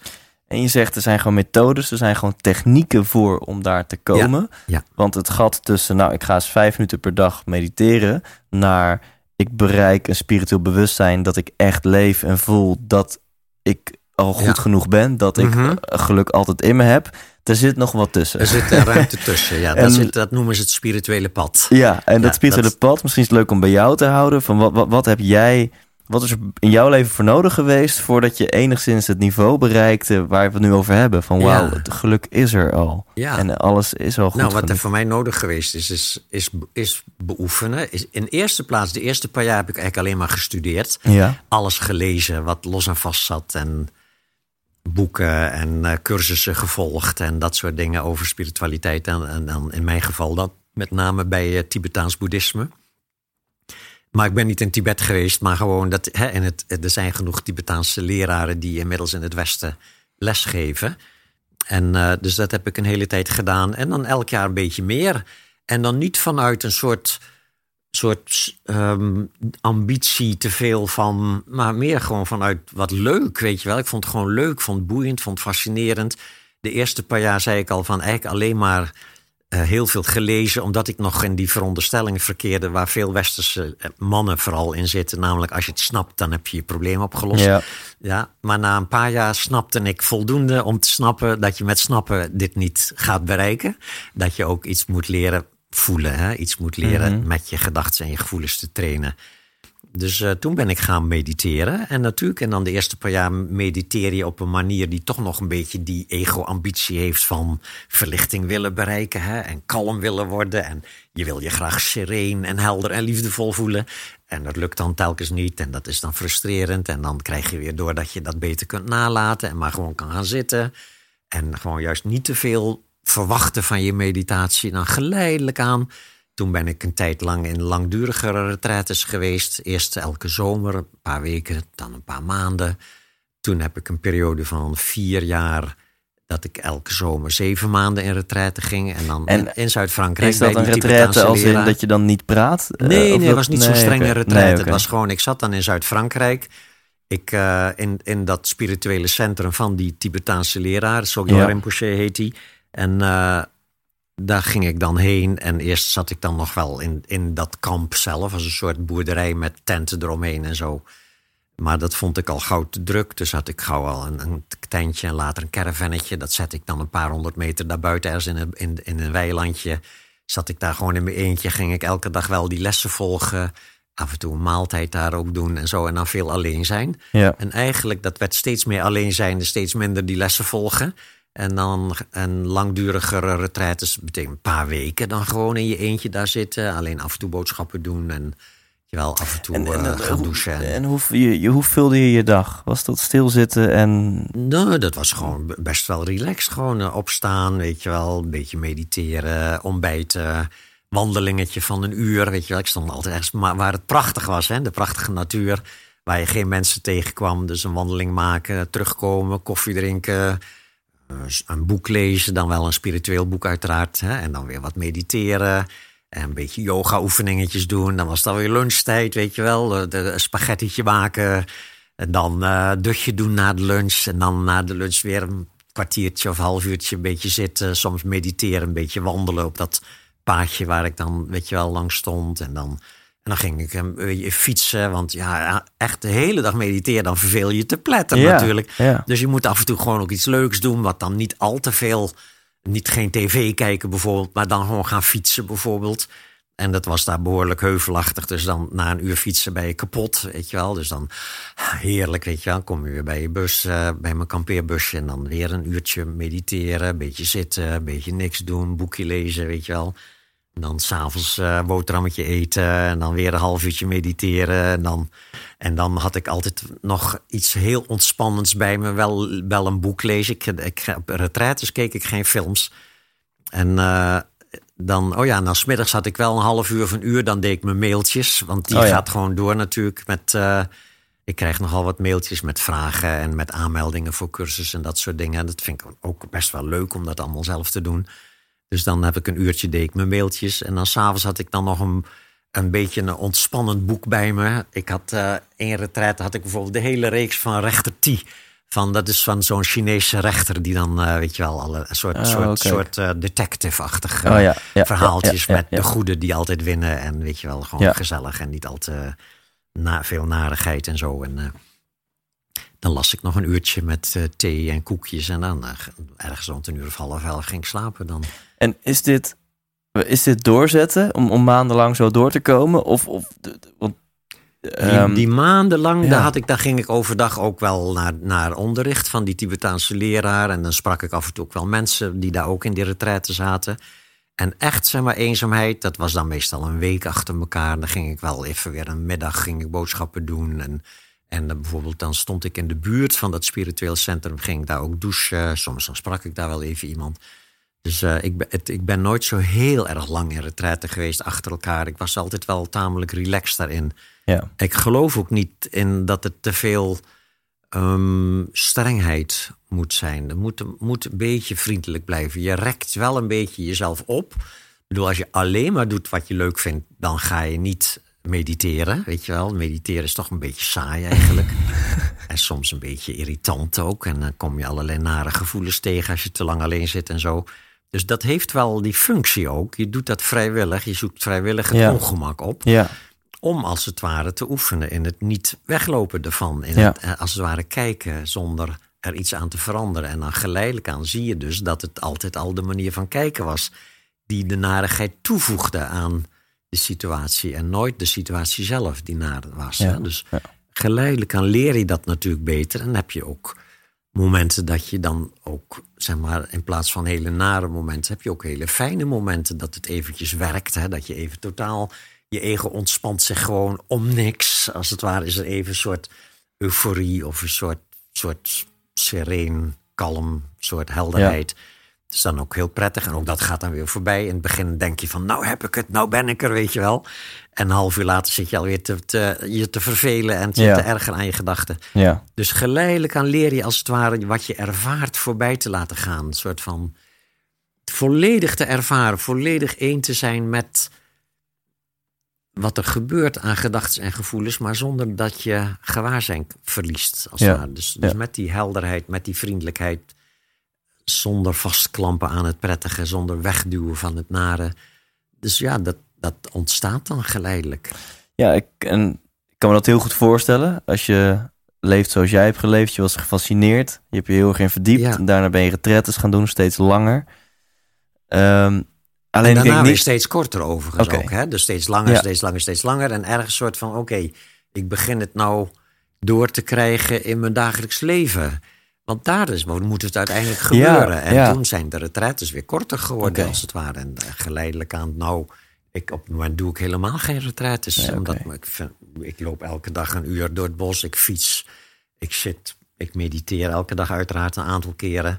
Maar ik heb steeds meer het gevoel dat gewoon de hele dag een beetje dat contact wel blijf houden. En af en toe raak ik het ook wel kwijt. Dan wordt er op een knop gedrukt en dan Ja. gebeurt het. Ik bedoel, ik ben niet totaal zeg maar, klaar met spirituele beoefening of zo. Nee. Maar eh, ja, het, gaat, het wordt steeds meer geïntegreerd in de dag. Dus ja. dus ja, andere mensen hebben een ander pad.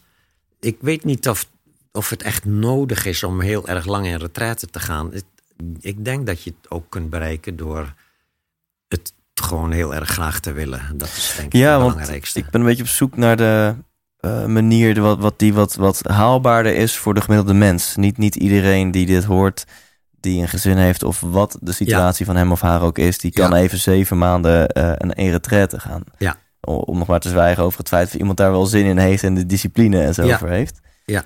Eh, dus, dus, dus hoe Nee, zijn er... Ja, dus, de, dus de, ik denk dat je sowieso, er is geen, je moet beginnen met geen haast te hebben.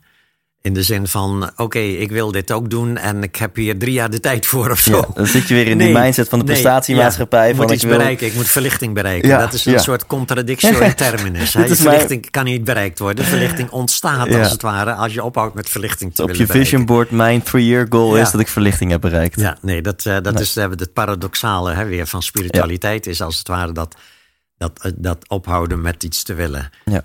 En genieten van wat er, op, wat er op je weg komt. En dat zo goed mogelijk doen. En zo liefdevol mogelijk doen. Dus die houding kan je ont- kan je je ontwikkelen. En ik denk, ja, je, je moet ervoor oefenen. Je kan, ik krijg wel eens mailtjes van mensen die zeggen van... ik ben best wel tamelijk bewust bezig in mijn leven, weet je wel. En dan hebben ze het over gewoon dat ze bewust eten en gezond eten. En dat ze af en toe tijdens de dag eh, momentjes hebben... dat ze even bewust zijn van zichzelf. En dan denk ik van, oké, dat is heel mooi, dat is heel fijn... maar hoe lang heb je, heb je nog een tien of twintig levens... voordat je dan echt, Ja. weet je wel, voordat het werkelijk hout snijdt, hè? Ja. Dus, eh, maar tegelijkertijd, ja, als dat iemands weg is, dan is dat ook oké natuurlijk. Dus eh, je kan niet zeggen van jij moet zoveel keer per dag mediteren en zo lang en zoveel lang in retraite gaan of zo. Omdat je niet kan zeggen wat iemands wat goed voor iemand is. Nee. Dus, en dat is eigenlijk, dat geldt voor alles. Soms zie ik iemand beginnen aan iets en dan denk ik van, hmm, bijvoorbeeld begin aan een relatie waarvan je als buitenstaander gewoon al te zien een groot bord problems, weet je wel, hebben ze allebei op hun hoofd staan. Nee, mijn god, weet je wel, dat gaat pijn doen. Ja. Maar ja, je kan, dat kan je wel zeggen, maar dat moet je eigenlijk niet eens doen. Want mensen hebben dat, dat waarschijnlijk dan gewoon nodig. Ja. Ik bedoel, als ik kijk wat ik zelf aan ellende heb meegemaakt en gecreëerd voor mezelf, voordat dit allemaal ging werken. Je kan niet zeggen van, ja, maar dat was stom, dat, eh, dat had je niet moeten doen. Dat, het draagt zo bij aan. Ik bedoel, in mijn geval helemaal duidelijk. Die boeken over roken en over verslaving, die had ik niet kunnen schrijven zonder gerookt te hebben en Ja. verslaafd aan andere dingen te zijn geweest. Maar hetzelfde, verslaafd aan liefde bijvoorbeeld, dat gaat over vers- verslaafd zijn aan liefde en erkenning van anderen. Dat heb ik natuurlijk ten voeten uit meegemaakt. En ik zal niet zeggen dat ik er al helemaal vanaf ben ook. Nee. Ja, dus, dus, dat, dus al het nadeel wordt een voordeel. Zeg maar, elk, dat is het mooie van ellende. Ellende draagt bij aan spirituele groei. Maar pas als je het gaat nemen als bijdragen aan je spirituele groei. Zolang je je blijft tegenstribbelen, is een beetje als bij de tandarts zitten en de tandarts is aan het boren en je begint dan te, te protesteren. Als je gaat protesteren terwijl de tandarts boort, dan weet je, dan gaat het nog extra veel pijn doen. Ja. Ja, dat is wat lijden eigenlijk is. Je verzetten tegen wat er op dat moment toch al het feit, een feit is. Weet je wel, niet willen ervaren wat je toch al ervaart op dat moment. Ja. En, de- en dat levert allemaal extra ellende op. Dus dat, dat kan je afleren. Dat gewoon dat. En, en dat duurt een hele tijd. En, en hoe snel het gaat. Kan je, ja, dat is bij iedereen verschillend. En dat hangt, en denk ik, hangt af van wat heb je al meegemaakt aan ellende in je leven. Eh, dat wordt allemaal een voordeel. Alle ellende die je hebt meegemaakt wordt een voordeel. Ja. Ja, dus ook die mensen die een hele nare jeugd hebben gehad met misbruik en mishandeling of verwaarlozing en die een heel moeilijk leven hebben, kunnen in deze visie echt een enorme troost vinden. Want al dat nadeel is een voordeel. Ja. Al dat nadeel is als het ware een hulpmiddel om te ontdekken dat al dat lijden zich op dit moment in je eigen geest zich afspeelt. En Ja. niet daarbuiten. Het is ooit weliswaar van buitenaf aangebracht. Ja, als je als kind nare dingen hebt meegemaakt, je kan niet zeggen dat dat je eigen schuld is. Nee. Dat is een, een, een nare interpretatie van het boeddhistische begrip karma. Nee, het is je overkomen, maar je kunt het gaan benutten. Je- door het je toe te eigenen, ja? door de verantwoordelijkheid voor te nemen. En dan kan je die nare, ellendige emoties kun je als het ware gebruiken als een hulpmiddel om je geest te transformeren naar die liefdevolle helderheid die je in werkelijkheid al bent. En kan ik concluderen dat het voor elk mens, voor elk individu, is het eigenlijk het vinden van de juiste balans? Dat aan de ene kant Ja. kunnen we wel stellen dat het systeem van, ja, waar we dit interview mee begonnen, hè, dus je, je ego de vrije loop laten en met die onmogelijke omweg af en toe kleine Mhm. momentjes van geluk ervaren, ja, dat, dat dat de route niet is, kunnen Dat we wel conclu- niet. concluderen. Ja, dat- Aan de andere kant is het misschien niet voor iedereen weggelegd om daar zo ver en zo diep in te gaan als een Jan Geurts. Nee, en nee, moet je misschien nee. kijken van afhankelijk van, Het is voor iedereen weggelegd, maar misschien niet nu. ja. Dat ja. is het hele punt. Waar ben je nu mee bezig? Ja? En, en ik krijg natuurlijk, ik geef heel veel cursussen ook op dit gebied. En, de, en dus cursisten komen met allerlei vragen. En dan mensen zitten met, ja, maar ik heb kinderen en een relatie en zo, weet je wel. Een soort van, ik kan toch nu niet. Nee, natuurlijk niet. Maar je kan wel andere dingen. En, Ja. en, en je kan als het ware. Dat wat er zich op dit moment aandient in je leven, dat is het materiaal waarmee je als het ware kunt beoefenen. ja. Dat is, dat is het allerbelangrijkste. En, en verder het, het, het leren volgen van je hart. Waar, waar, waar ligt je hart? Wat is je Ja. inspiratie? Wat maakt je als het ware enthousiast? Wat maakt je blij? Niet zozeer van die nieuwe auto. Ik bedoel, mag ook hoor. Maar wat maakt je blij in de zin van als je iets hoort, als je iemand iets hoort vertellen of je leest iets. Of je ziet een leraar op YouTube of wat dan ook, of in het echt. Wat maakt je blij? En, en ook dat volgen. Ja. Niet in plaats van je werk en je gezin Ja. en je auto. Nee, gewoon Ja. doe dat er maar eerst eens bij. Ja. En dan geleidelijk aan zul je gewoon zien dat je je gewoon steeds vrijer gaat voelen. Dus als je merkt buiten je gezin en je, je werk en al je activiteiten om, als je ineens merkt van hé, hey, maar hier, hier zit iets, hier voel ik energie. Ja, Of dat nou vissen is, of, of yoga, of Ja, maar, maar je voelt eh, zanglessen gaan volgen, steldansen, maar je voelt bij iets van hier zit iets. Begin Ja. maar eens met dat gewoon te gaan doen. begin maar met dat te gaan doen. En dan natuurlijk daarnaast gewoon dat, dat, dat zeg maar, yoga doen en muziek maken... zijn expressievormen die heel waardevol zijn. Maar de, de meest fundamentele vorm van expressie is zitten en niks doen. En zitten en niks doen en ervaren wat je ervaart. Ik bedoel, wat je ervaart is een expressie van die Ja. natuurlijke staat van zijn. Dus Ja. wat je op dit moment ervaart. En is het prettig, dan ervaar je iets prettigs. Is het onprettig, ervaar je iets onprettigs. Soms ervaar je iets wat nog prettig, nog onprettig is. En daar als het ware intens contact mee maken. Hè? Wat ze wel hier en nu hè, noemen. Hè? Dat soort dingen. Ja. Zijn allemaal Intens woorden, contact maken. intens contact maken Mooi. met je huidige ervaring. Dat, dat is iets wat je kan leren. Ja. En eh, Mooi. Er, is, er is uiteindelijk niks leukers dan dat in je leven. En, en is het misschien een valkuil, dat, want we, we hadden het al aan het begin van het gesprek over, uiteindelijk willen we allemaal geluk, hè? dat is zeg maar Mhm. het, het, het doel waar iedereen naar streeft in zijn of haar leven. Ja. Is het misschien een valkuil dat je denkt, ja maar het grootste niveau van geluk ga ik bereiken als ik een staat van verlichting of spirituele Ja. bla bla bereik. En dat je dan vervolgens inderdaad weer jezelf gaat veroordelen dat je, Dat je dat niet daar nog niet bent. Want je bent een Dat drukke moeder en je hebt drie kids en je... Ja, dat is, en hè, of je veroordeelt jezelf over het feit dat je toch weer baalt van jezelf of van iemand anders of wat dan ook. Ja. Hè, dus dat is, eh, dat is de paradox van spiritualiteit. Je leert als het ware af om te oordelen. En dat begint met te zien dat je oordeelt zonder dat Ja. te veroordelen. Dus zou je wellicht iedereen die dit hoort kunnen adviseren van begin eens met de overtuiging dat alles oké is en dat je helemaal Ja. goed genoeg bent? Of is dat alweer veel, een- Nou, een, ja, een, veel, al- een stap, tien dat- stappen te ver? Dat, is, dat, dat zou leuk zijn, maar er zijn momenten waarop alles helemaal niet oké is. En dat oké vinden, Ja, daar begint het dan. precies. Hè? Dat, eh, dus dat als je, als je. Maar ja, het blijft, het, blijft, zeg maar, het blijft een moeilijk iets. En dan met name het begin. Het begin van het spirituele pad is het moeilijkste deel.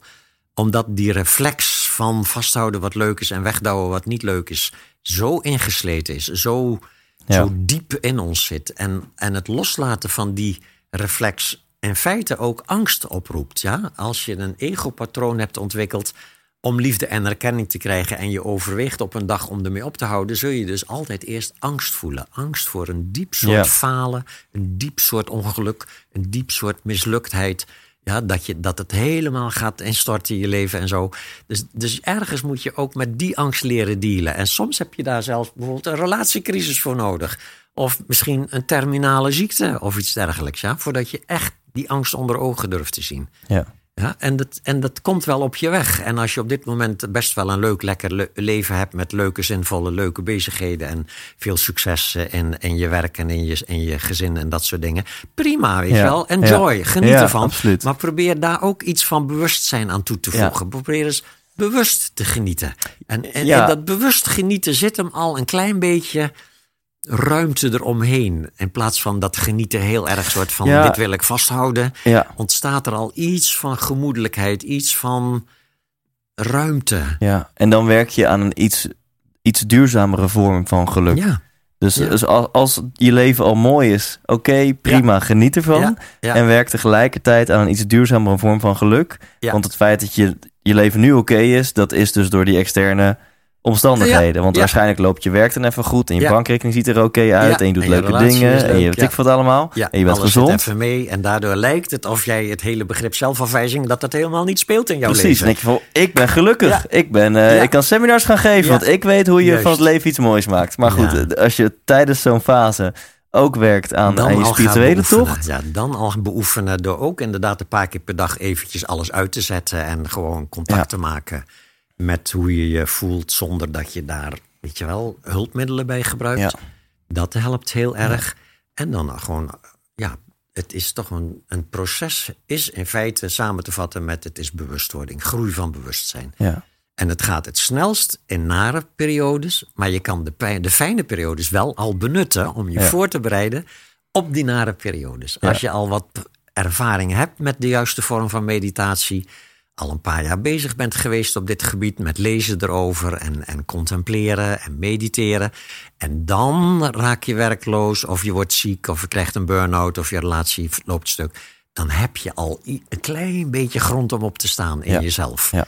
Ja, dan ga je niet totaal onderuit. Ja. Wat meestal dus wel het geval is als je geen enkele spirituele ervaring hebt. Ja. Ja. dus daarom is vaak voor een beginnende beoefenaar een gunstige omstandigheid dat er niet al te veel shit aan de gang is in je Ja. leven. Ja, een mooi voorbeeld is een persoonlijk voorbeeld uit mijn eigen leven. Ik heb Ruben van Zwieten geïnterviewd, wellicht ken je hem. Het is een, eh, een, een, een dominee, een hele inspirerende, eh, hele inspirerende man. En hij vertelde mij dat hij bewust ongeveer één keer per maand de eenzaamheid opzoekt. Hij heeft eh, een vrouw en een dochter, geloof ik. En één keer per maand dan laat hij zijn telefoon en alles thuis. En dan gaat hij vier uur lang op een boomstam zitten. En dan zoekt hij de eenzaamheid op. Eh, en hij zegt, Thijs, in die paar uur van eenzaamheid komen voor mij de inzichten en de wijsheden die ik de rest van de maand weer nodig Mm. heb. Ehm, geïnspireerd door deze zin eh, dacht ik een paar maanden later, toen het na 3,5 jaar uitging met mij en mijn toenmalige vriendin, dacht ik, nou ja, het liefst wat ik nu doe is zuipen, neuken en met Mm. vrienden dingen doen en me volledig storten op mijn werk. Ja. Maar ik boek een ticket naar Bali en ik Mhm. boek een villa in mijn eentje en ik ga er in mijn eentje zitten. Ja, ja, ja. Twee weken. Als ik nu zo terugkijk, vraag ik mezelf af hoe verstandig die keuze was. Want ik zat zo nog midden in mijn, Ja. mijn liefdesverdriet en Ja. in mijn ontkenning. En, en, en, Ja. en ehm, Albert Zonneveld ken je wellicht, hij is mijn coach en ik had vaak met hem contact. En, en hij gaf me hele wijze lessen en inzichten, maar het, het, het, Je hebt 14 dagen rotdagen gehad. ik kon er helemaal niks mee. Ik wist dat hij wijze dingen zei, maar het enige wat ik deed was 14 dagen pootje baden in mijn eigen zwembad. Dus mijn baden in luxe. Ja, Eh, mijn baden in luxe. En, En- en, ondertussen, voelen. precies, Ja. 14 dagen lang. Dus ik ja. ben heel benieuwd naar jouw kijk hierop. Nou, was dit nu verstandig? Dat, dat, eh, dat, hè, dat zie je vaak, dat, dat, dat mensen dan eh, een te grote stap willen zetten. En eventjes dealen met dit. Hè. Ik wil nu even dealen met dit probleem. Ik bedoel, het is een betere manier van dealen dan je, andere, je alternatieve plan om te gaan zuipen en met vrienden gekke dingen te gaan doen. Was beter, dan, hè, zeker. Hè, die 14 dagen zijn niet weg. Ze- Die, het is, heeft bijgedragen aan iets, maar tegelijkertijd niet zoveel als het als 14 dagen alleen zitten zouden doen als je al wat meer ervaring zou Ja, hebben gehad in, ja. het, in het beoefenen. Als je al zou weten wat je überhaupt kunt doen met je mind. Ja, weet je wel? Het, het, het, is een soort, het is ook een soort trainen van kijken naar je eigen gedachten. Dat, dat moet je leren. Dat is heel. In het begin ben je je gedachten. Dus zodra je denkt, ik kijk nu naar mijn gedachten, is het weer een gedachte die zegt, ik kijk nu naar mijn Ja, gedachten. En, en dus hoe doe je dat, weet je wel? Dat is vaak in het begin is dat iets wat je toch moet leren. Dit is een soort techniek. En daar moet je een zeker vertrouwen ook in ontwikkelen. Dat is waarom je in het begin ook echt heel veel baat hebt bij je aansluiten bij een groepering die dat, daar les in geeft. Bijvoorbeeld Ja. een leraar die daar les in geeft. Of een, een club van mensen die een bepaalde methode volgen om dat gewoon te leren. En dat dan elke dag thuis toe te passen. En eventueel met begeleide meditaties en zo. Totdat je dat punt bereikt hebt, dat je in ieder geval weet, wat, wat is dat? Kijken naar je eigen gedachten en gevoelens. En dan zou je eventueel wat meer kunnen hebben aan die 14 dagen alleen gaan zitten. Ja. En, eh, maar nog beter zou zijn, in zo'n geval bijvoorbeeld, als je niet zoveel ervaring hebt, om dan 14 dagen met een, een groep mensen retraite te doen. Ja. En een deel van de dag heb je delen van ervaringen. Mensen mogen dan aan elkaar vertellen en dan op een bepaalde manier. Dat gebeurt in mijn jaarcursussen ook. Mensen die iets naars meemaken, die mogen als ze dat willen, mogen dat vertellen. Andere mensen mogen geen advies geven, mogen niet troosten, mogen niet zeggen van kom op joh, je bent best wel hartstikke lekker bezig en zo. Nee, dus, maar wel luisteren, wel gewaar zijn. Ja? En ik reageer soms wel op als mensen iets vertellen, maar ook nooit met troosten en nooit met je bent wel hartstikke goed bezig en dat soort dingen. Hè? Maar om, hoe, hoe kun je kijken naar je eigen nare situatie? Hoe kun je op een andere manier kijken naar je eigen nare situatie? Hoe kun je, het klinkt een beetje bizar, maar hoe kun je er de humor van inzien? Van, hè, dus dan moet je wel een heel ander zeg maar, perspectief hebben. Vanuit een heel ander gezichtspunt naar je ellende kijken. En wat jij vermoedelijk hebt meegemaakt, is dat je 14 dagen gewoon je ellendige ik was. Ja? Zou zomaar eens, zou zomaar eens gelijk in kunnen hebben. Ja, dus in zo'n Ja. situatie is het beter om niet zo streng te zijn. En om dan iets te zoeken waarbij je bijvoorbeeld een begeleider is, waarbij je ook allerlei oefeningen doet Ja. in, in groepsverband, eventueel delen met groepsgenoten. Er zijn prachtige werkvormen ook waarbij je even uit je hoofd kunt komen, in je lijf kunt komen. Ja, dansen bijvoorbeeld, als je je ellendig voelt, ja, is echt een van de meest effectieve hulpmiddelen om eventjes, eventjes maar uit die gedachten te komen. Ja. Ja, en er zijn nog andere oefeningen. En zeker met andere mensen kan je Ja. oefeningen doen die enorm behulpzaam zijn. Dus dat zou, je, zou ik iemand aanraden die in een relatiecrisis zit. Hè, die moet dan zoiets gaan zoeken. Ja. En dan ehm, laten we zo dadelijk gaan af, afronden. Ik Ja. vind het een heel mooi gesprek. Eh, voor mensen die nu, nu geïnspireerd zijn en die willen dit nu ook morgen tegen hun partner, vrienden, collega's en zo gaan vertellen. En dan komen ze misschien niet uit hun woorden. Dus misschien kun je die mensen nu alvast een beetje helpen. Als jij heel simpel zou moeten uitleggen, wat- is spiritualiteit, wat is verlichting? Hoe zou je dat heel eenvoudig uitleggen? Ik denk eh, een soort van onvoorwaardelijke zelfsupport. Onvoorwaardelijke vriendelijkheid voor jezelf. Dus onvoorwaardelijke vriendelijkheid voor jezelf is ook op het moment dat je baalt en je helemaal er doorheen zit en jezelf een sukkel en een mislukking vindt en dan zeggen, het mag, dit hoort er gewoon bij. Dit is gewoon in elk mensenleven heb je af en toe buien van nare zelfafwijzende gevoelens. Het mag. Die vriendelijkheid, dat, daar begint als het ware spiritualiteit. En, en dat is het eerste wat je leert, is niet oordelen over jezelf. Het is ook het laatste wat je leert overigens, want het is zo moeilijk om Ja. niet te oordelen over jezelf. Ja, ja. Ja, omdat oordelen is, is, is de, me- de diepst ingesleten reflex van ons aangeleerde zelfbeeld. Dus het begint met vriendelijkheid en het eindigt met vriendelijkheid. En tussendoor oefen je vooral in vriendelijkheid. Maar er zijn tig technieken om dat te doen. Dus Ja. tegelijkertijd ook probeer niet je buurman te overtuigen van spiritualiteit. Hè. Geef hem eventueel een boek of een, of een adres van een podcast of wat dan ook.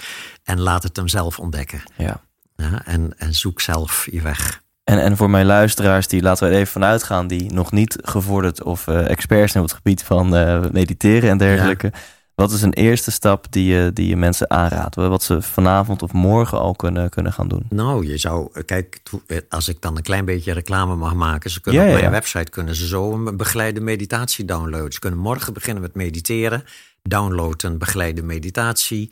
En de eerste paar weken doe je dat, zet je dat gewoon aan op je telefoon eh, met een oortje erin. En dan ga je gewoon zitten en dan luister je gewoon alleen maar. En dan word je er als het ware doorheen gepraat door, door die vijf of tien minuten meditatie. En dan na een, paar, na een week heb je gewoon door hoe het, hoe het werkt en dan kan je beginnen. Ja. En dan natuurlijk, je moet inspiratie ook, je moet voeding. Het, zeker de eerste jaren moet je ook voeding, spirituele voeding. Dus je moet de juiste boeken gaan lezen. En dus voor iedereen zijn dat weer andere boeken overigens. Ja. dus je kan, ik heb heel veel gehad aan Byron Katie, aan Eckhart Tolle, aan al die Tibetaanse leraren die ik gehad heb. En, eh, hè, maar de, eh, andere mensen moeten weer andere leraren vinden. Westerse leraren zijn soms toegankelijker dan Ja. En eh, dus ga op YouTube, ga gewoon zappen, weet je wel, op YouTube. Typ iets in, weet je wel, liefde, typ of meditatie of wat dan ook. Kijk, weet je wel. En als je na tien tellen denkt, wat een kwal, zap weg, ga naar de volgende, weet Ja. je wel. Dus dat op die manier, maar zoek, ga op zoek. Op een vriendelijke manier. Gewoon Ja. echt, er is zo waanzinnig veel te vinden op internet. En, en er zijn zulke prachtige boeken en zulke, zulke inspirerende leraren op dit moment. Ja. We leven in, een- in zo'n mooie tijd qua toegankelijkheid Ja. van Ja. dit gedachtegoed. Hè? Dus, eh, dus dat is eigenlijk gewoon van als je, als je iets in dit gesprek hebt gehoord waarvan je zegt van ja, dat lijkt me mooi. Het is voorhanden gewoon. Ja. Ga zoeken en, en begin morgen met mediteren. Ja, en op jouw website jangeurts.nl, Ja. toch? Geurts met een Z, maar dat zien mensen ook al in de Ja. titel van deze aflevering. Kunnen mensen behalve de meditatietraining ook informatie vinden over jouw cursus, Over en jaarprogramma? En retraites en, eh, en de boeken die ik geschreven heb. Ik maak tegenwoordig ook luisterboeken. En, eh, dus dan kun je het ook eventueel horen wat er allemaal te, te denken en te, te vinden is in je, over je eigen geest. Dus eh, er is zoveel te doen. Te gek. Ja? Ik zal in de outro die hier achteraan komt eh, nog even heel duidelijk eh, vertellen waar mensen wat allemaal kunnen vinden. Oké. Dan komt het helemaal goed. Ehm, eh, tot slot is er nog een vraag, Jan, die ik had moeten stellen, maar niet gesteld heb. Nee. Nee. Nee, eigenlijk niet. Nee hoor. De- bedankt voor dit gesprek Ja. dan. Ik, Ja. het, het was voor mij persoonlijk heel mooi, heel leerzaam en misschien wel ook perfect op het juiste moment. Omdat ik Ja. al langer bezig ben met, Nou, eh, met de gedachte, nou, ik zou wel wat meer rust en meditatie in mijn Ja. leven willen. Ja. En dus connectie met mezelf. Mhm. Dus dankjewel daarvoor, voor de Oké. inspiratie. Met plezier. Wijs, wijs, 100% wijs. Lieve luisteraar, bedankt. Dat was hem dan. Intens 109 met Jan Geurts. Eh, een interview wat ik nog heel vaak terug ga luisteren. Wellicht jij ook. Wil je meer over Jan? Dat kan ik me fucking goed voorstellen. Sterker nog, het lijkt me gewoon een hele wijze beslissing. Ga dan naar jangeurts.nl. Geurts met een Z. Eh, en daar vind je onder andere meer informatie over zijn boeken, maar ook gratis items zoals zijn luisterboek. Je vindt er ook meer informatie over zijn cursussen, zijn jaarprogramma. Dus check jangeurts.nl voor een hele hoop gratis extra's en ook voor meer informatie over de dingen die hij te bieden heeft. Volgende week wederom een interview. Wie dat is, dat hou ik nog even lekker voor mezelf, maar dat wordt ook weer een toppertje. Bedankt voor het luisteren. Wellicht tot dit najaar bij een van de 100% inspiratieshows. Voor twee shows zijn er nog tickets. Ik pak ze meteen eventjes erbij. Dat is op eh, 9, eh, vrijdag 9 november in Houten. Dat is al vrij snel. En op woensdag 12 december in Hoofddorp. Voor die twee shows zijn nog een aantal tickets beschikbaar. En ehm, ja, als je erbij wil zijn, moet je snel zijn. Dus ga naar thijslindhout.nl en eh, bestel die tickets. Dan zien we elkaar in elk geval daar. En dan doen we ook gewoon een biertje. En dan kunnen we elkaar persoonlijk een keer ontmoeten. Lijkt mij enorm leuk. Dus check thijslindhout.nl. En sowieso tot volgende week. Leef intens.